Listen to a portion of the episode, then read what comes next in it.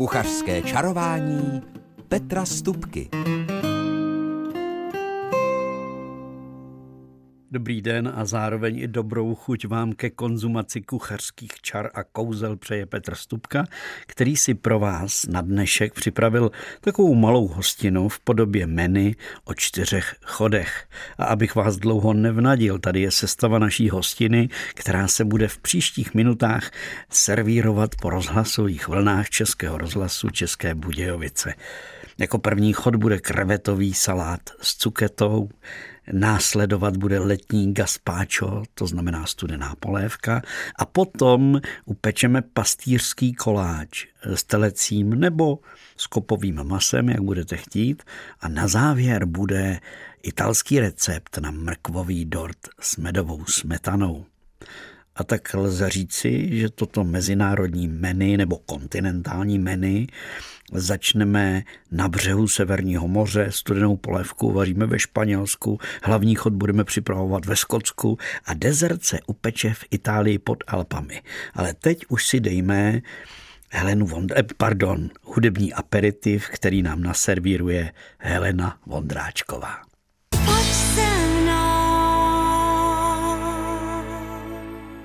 V kuchařském čarování si teď připravíme pečený cuketový salát s krevetami nebo krevetový salát s pečenou cuketou, jak chcete. Ale ještě předtím, eh, než tento předkrmový salátek upravíme, než popíšu jeho postup, jak ho připravit, tak chci něco málo vysvětlit na téma krevety, protože paní Marie Stáborská z Táborska nevěděla, co s krevetami, které jí zbyly v mrazáčku po té, co vnučka jí navštívila, nakoupila, že budou vařit to či ono a nakonec odjela a krevety jí zbyly v mrazáku, tak mi psala dopis, eh, co s nimi má dělat. Takže já jsem mm, zpátky zatelefonoval a vyptával se, zda ty krevety, a to je důležitá otázka, jsou takové bledé, šedavé, bělavé, šedavé, a nebo už trošku do barvy oranžové. A když jsou do oranžové barvy, tak potom odpověď, co s nimi dělat, je jednoduchá. Tyto krevety už jsou tepelně opracované a stačí je, oni jsou párou zpracované většinou, takže jsou téměř vařené, takže stačí je potom jenom krátce zahřát. Pokud jsou to krevety, které jsou, jak jsem řekl, šedavé, tak eh, ty krevety nejsou ještě tepelně upravené, ty vlastně byly jenom zmražené a potom případně se prodávají jako čerstvé rozmražené, anebo tedy jsou ještě zmrazené. A takové krevety je třeba eh, nechat rozmrznout, co možná nejšetrněji z toho mrazáku. To v každém případě vždycky na to dbejte, když máte takovéhle mražené dary moře, tedy v tom našem případě jsou to krevety, tak je dejte den dopředu, určitě den dopředu do ledničky. Ne někam na teplo, na to špak do teplé vody, ale dejte je prostě, aby rozmrzali velice pozvolna, pomalu v lednici. A teprve před tou tepelnou úpravou je případně opláchněte a šupněte na pánev, případně jenom povařte. Co je důležité ke krevetám jako takovým, především těm loupaným krevetám, to znamená ty, které už nemají tu hlavu s tykadly a s nožičkami, ale opravdu je to jenom ta ocasní část, tak takové krevety připravujte velice krátce. To znamená, že se osmáhnou z prutka z pravidla na olej, na pánvy, s troškou cibulky, česneku a nakonec je zasypte petrželovou natí posekanou, protože tahle kombinace cibule, česnek a petrželová nať dohromady vytvoří opravdu příjemnou dobrou chuť k těm krevetám a schová trošku takovou tu výraznou mořskou chuť, která někomu vadí, mě osobně vůbec ne. Takže eh, to je ten nejjednodušší recept. Hlavně, a to je nejdůležitější, a to podotýkám nejenom pro paní Marii, že ty krevety, eh, tyhle ty ocásky krevetí, eh, čím jsou větší, samozřejmě se připravují další dobu, ale zpravidla tady kupujeme jenom ty drobnější nebo úplně mrňavoučké a ty je třeba připravovat opravdu jednu, dvě minuty, víc ne. Jakmile to dlouho někde cmudíte, tak ta kreveta vypustí šťávu, zmenší se, očividně se zmenší a potom už to chutná jako kousek nějaké umělé hmoty. Už je to tuhé, kreveta je správně upravená, takže je křupavá, šťavnatá, takže krátká úprava. to je všeobecně, podotýkám všeobecně. Pak ještě se ke mně dostal zrovna předevčírem, mhm. Jeden dotaz, eh, jak je to s tím čištěním krevet, tak samozřejmě, když budete kupovat celé krevety, tak ty zpravidla mývají ještě střívko a eh, potom můžete koupit tady už ty ocásky, které zpravidla jsou čištěné, ale eh, když byste se to chtěli si sami zjistit, tak kreveta má svoje střívko vlastně na zádech, když to řeknu tak nějak polopaticky, na té, na té vrchní straně, ne uvnitř, jak je ten ocásek je trošku do, jakoby stočený do takové podkůvky, tak po hřbetě, po venkovní straně tady toho stočeného ocásku je pod takovou tenkou, tenkou blankou je vlastně střívko, které, když je čisté, což z pravidla bývá, tak ho tam ani nevidíte, ale když jsou v něm nějaké výměšky, tak eh, ty jsou tam tma, taková tmavá čárka. A tohle tu, tady to střívko se dá odstranit úplně snadno tak, že zadloubnete eh, pod něj nějakou špejli, většinou to dělám špičatou špičkou špejle a to střívko jde úplně snadno vytáhnout a tím máte krevetu očištěnou. A to se jedná o ty větší exempláře především. Takže teď, na ten, eh, teď se pustíme do toho pečeného cuketového salátu.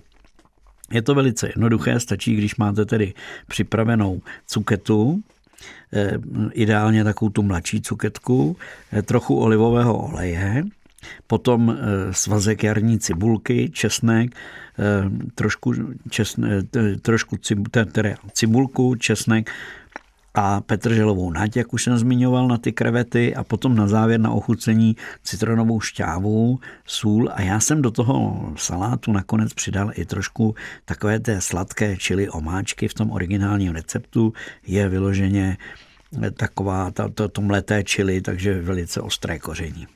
No a jak postupovat?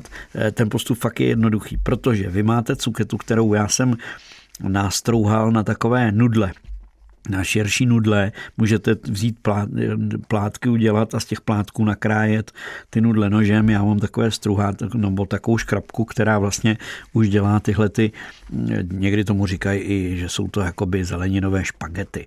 Takže prostě na takovéhle nudle jsem nakrájel cuketu a hodně jsem rozpálil olivový olej a v tom olivovém oleji jsem sprutka, opravdu sprutka tu cuketu osmahnul, pak jsem jí eh, z té pánve vyndal a na zbytku oleje jsem osmahnul, eh, hodil jsem tam jarní cibulku, pak ty krevety, které byly rozmrzlé. Já jsem měl krevety v případě poslední přípravy tohoto salátu eh, ty rozmražené, ale čerstvé, takové ty šedavé, takže jsem je tam nechal tak vlastně, až získají takovou tu oranžovou barvu. To je přesně ten čas, kdy se přidá česnek a v zápětí se přidá petrželová posekaná nať s tou nešetřete.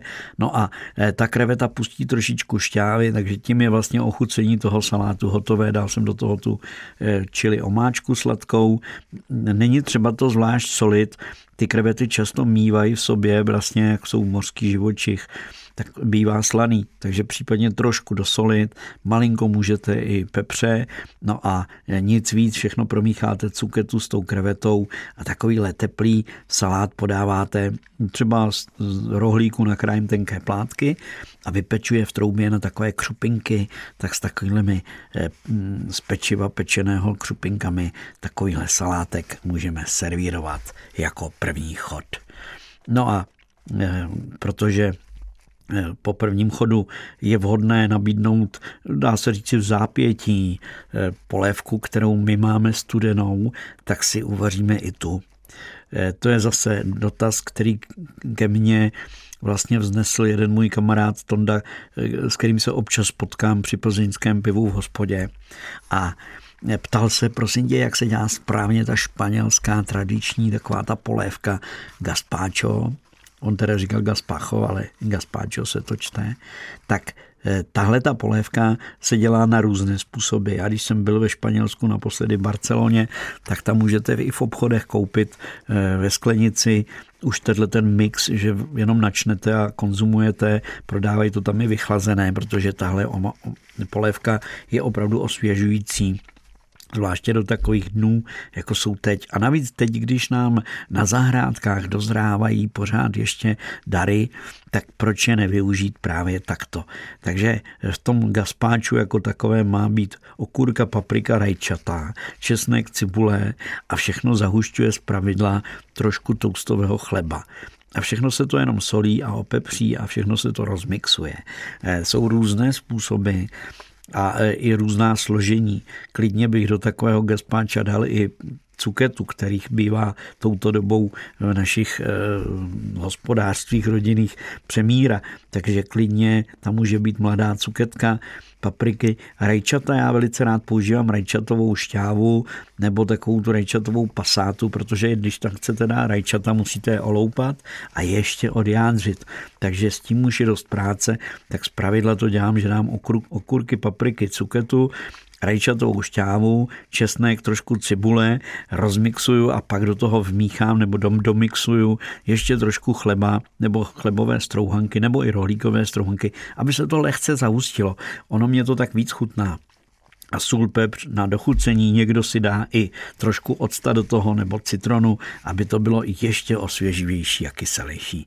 Takže to byly první dva chody našeho menu a po písničce se pustíme do pastýřského koláče, shepherd's pie, což je e, vynikající, vynikající dobrota. Ostatně poslouchejte kuchařské čarování i po písničce.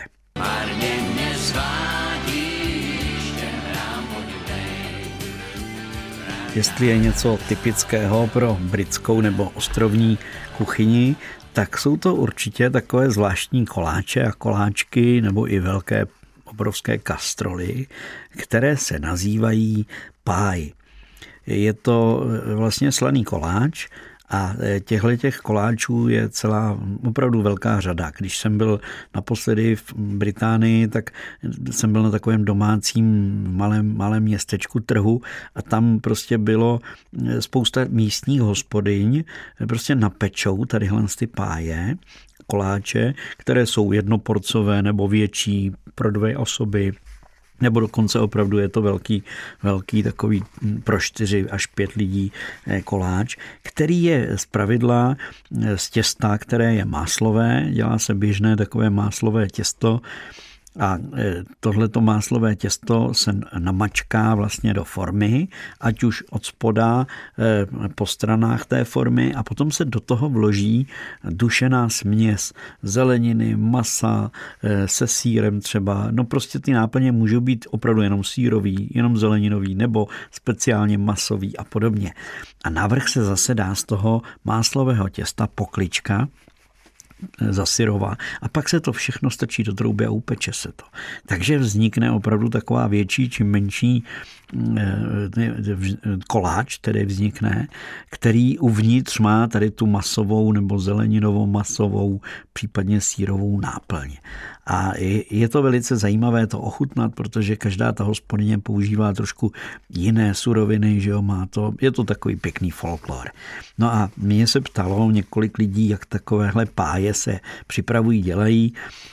To by bylo na celý pořád kuchařského čarování, ale já jsem asi, je to tak 14 dnů, připravoval pastýřský tradiční koláč. Ta inspirace je z knihy Jamieho Olivera, který píše o tradiční anglické kuchyni nebo nejenom anglické, ale ostrovní kuchyni a e, pastýři, to znamená ty, kteří pečovali o veliká stáda a dodnes pečují o veliká stáda ovcí na ostrovech, tak si jako tradičně při nějaké slavnosti připravovali koláč, který ale nebyl z toho máslového moučného těsta, ale na něm byla poklička z brambor. A jak jsem tady ten recept viděl, já to velice miluju, něco zapékat eh, v nádobě s pokličkou z brambor, tak jsem se do toho hned pustil a hned jsem ho připravil.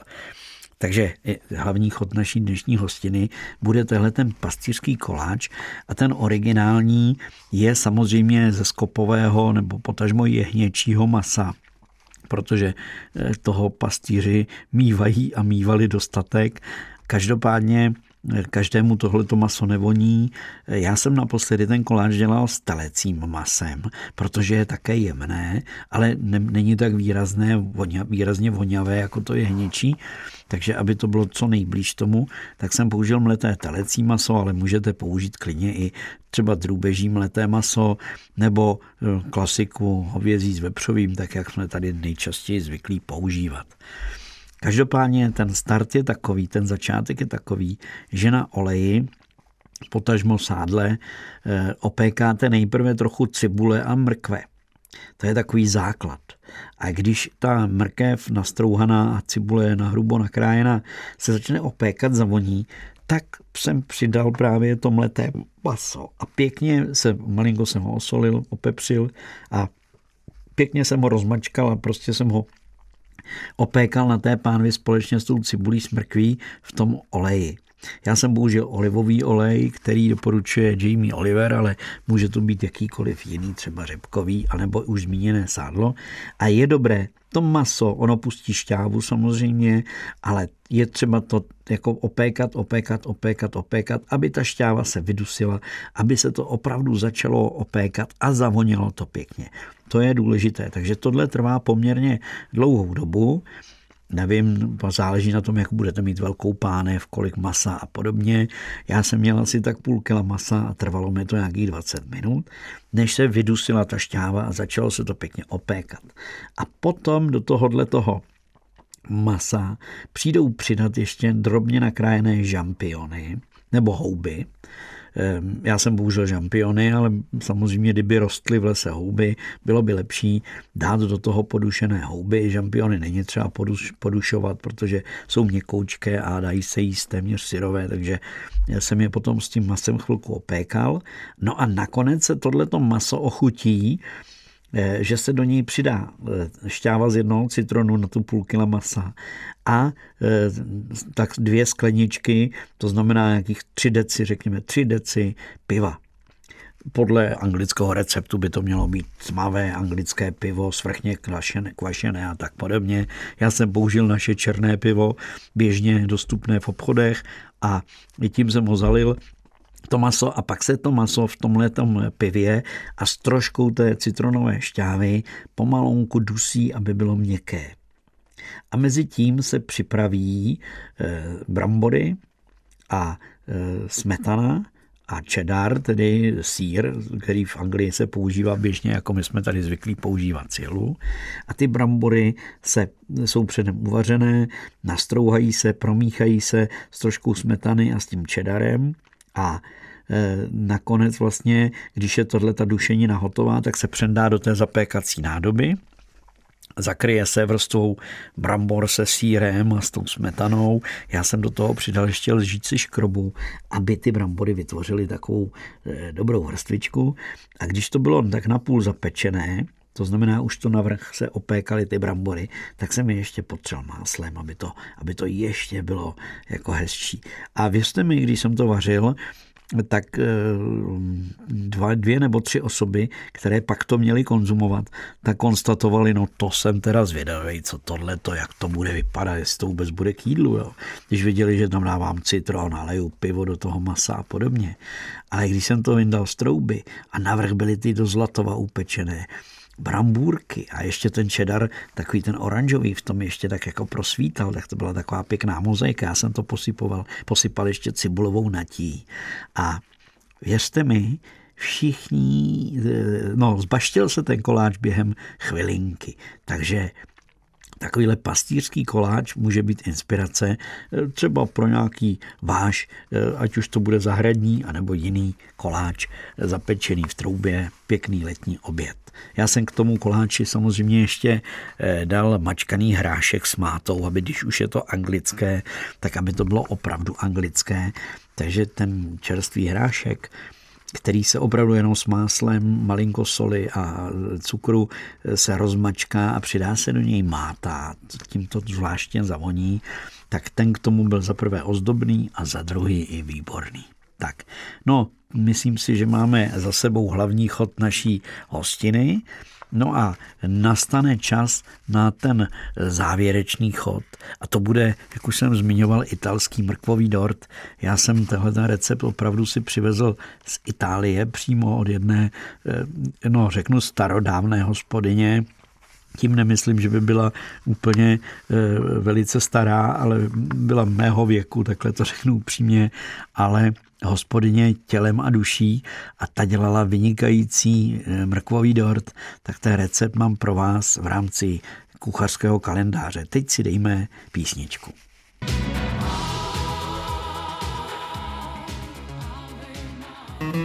Kuchařský kalendář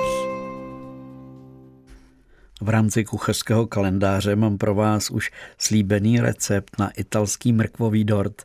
Ten recept je velice jednoduchý a e, pamatuji si, že jsem ho přivezl z Itálie a poprvé připravil, tak hned druhý pokus potom už e, připravovali moje dcery, protože zjistili, že to je opravdu snadné. Tam nejsložitější nebo pro ně nejtěžší bylo nastrouhat půl kila mrkve na jemném struhadle. Takže teď úplně jednoduše, ten recept je takový ten hrníčkový, takže v Itálii ta hospodyně dala jeden hrníček samozřejmě olivového oleje, vydejte takový, jaký máte a používáte, to už je jedno, jeden hrníček tmavého cukru, přírodní třtinový cukr a tři vajíčka.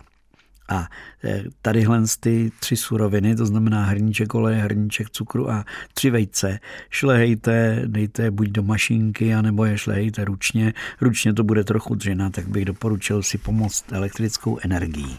A když z tohohle, téhleté směsi vyšleháte e, e, hladkou hmotu, kde už nechrastí, už se rozpustil ten cukr, tak to je ten okamžik, kdy se přidá druhá část, sypká část celého toho dortu. A ta se, se stává z toho, že dáte jeden hrníček hladké mouky, a namícháte ho, eh, řekněme, ze dvěm nebo jeden a půl hrníčku nasekaných ořechů nebo mandlí. Já osobně mám radši ořechy, které v tom dortu potom mají výraznější chuť než mandličky, ale nechám to na vás. A ještě do toho přijde lžička jedlé sody nebo řekněme jeden prášek do pečiva, trošku z kořice, špetka soli, a tohle to všechno je třeba promíchat dohromady, aby se ta mouka s tím vším ostatním spojila s těmi ořechy. A tuhle tu sypkou směs potom vlastně vložíte společně s jemně nastrouhanou mrkví, které, jak už jsem říkal, je půl kila vložíte eh, do toho řídkého, co jste vyšlehali na začátku, pěkně to promícháte, zamícháte a pak šup s tím do formy dortové, kterou předtím jste samozřejmě vymázli trošku tuku a zároveň tam přidali eh, trochu mouky, nebo můžete použít i strouhanku. V Itálii ta hospodyně to vysypávala právě těmi oříšky, měla lískové oříšky semleté, tak vlastně měla mouku na půl namíchanou eh, s těmi oříšky a vysypanou formu. No a potom do trouby nějakých 180 stupňů na začátku, a potom po deseti minutách stlumit na nějakých 160 a celkem asi 40 minut péci. No a e, tam ta hospodyně v Itálii, paní Mária, tak ta ten dort, když ho vyndala horký, tak ho pocukrovala. Potřela máslem, pocukrovala, potřela máslem, pocukrovala. Takže na něm vznikla takováhle cukrová krustička. A potom při podávání k němu připravovala krém ze šlehaného síru, dalo by se říct, že to bylo mascarpone, i když to nebylo přímo mascarpone, ale byl to takový nasládlý sír. Ale já osobně doporučuji k tomu dortu potom přidat kysanou smetanu, do které dávám višňový džem a trošku posekané máty a je to výborné. Tak, takže to byl e, poslední chod a zároveň první část dnešního kuchařského kalendáře. Teď další typ je salát, těstovinový, vynikající. Může to být i oběd. Teď v létě, když je horko, tak jenom trošku polévky, třeba luštěninové, to je další můj typ. A potom studený těstovinový salát. Třeba s nějakou rybou nebo s uzeninou, jak máte rádi. A potom eh, ryba, tu nesmíme zapomenout, tak já už dlouho mám chuť, že si udělám rybí filé, ale obalím ho eh, obalím ho eh, v polentě a bude to takový křupav, křupavé malé kousky ryby upečené na pánvi a k tomu třeba bramborová kaše. A co taková pánev a láčína? Co říkáte? To také není špatná výzva. Spousta zeleniny, trošku masa, nebo i bez masa to může být, může tam být jenom tofu, to mám velice rád. A k tomu taková voňavá, krásná rýže, kde nešetřím kořením. Já do rýže běžně dávám nejčastěji samozřejmě hřebíček, ale ne ty tři, jak bylo kdysi dávno zvykem, do jedné cibule, ale já tam klidně přidám deset těch hřebíčků a dávám tam třeba i kousek kořice a nebo i muškátového květu nebo oříšku. A ta e, rýže potom je krásně voňavá. No a poslední nebo předposlední typ, abych správně počítal, je řecká musaka. To je zelenina, která se vrství na sebe a potom e, se upeče v troubě. A věřte mi, je to výborné. Eh, lilky, rajčata, cukety, brambory, takhle střídat vrstvy. Nakonec to všechno je třeba ještě zapec trošku smetany a navrdám sír a je to výborný oběd. S takovým nějakým kyselým, třeba okurkovým salátem. A poslední typ je masový, nějaký závětek, co říkáte. Já třeba dnes, až teď eh, půjdu z rádia, tak mám krásné plátky bůčku připravené. Naplním je kysaným zelím, a vrazím to do trouby a upeču a k tomu budou špecle a bude to takové špeclo, e, vepřo, zelo. No a to je všechno, co jsme dnes v kuchařském čarování navařili.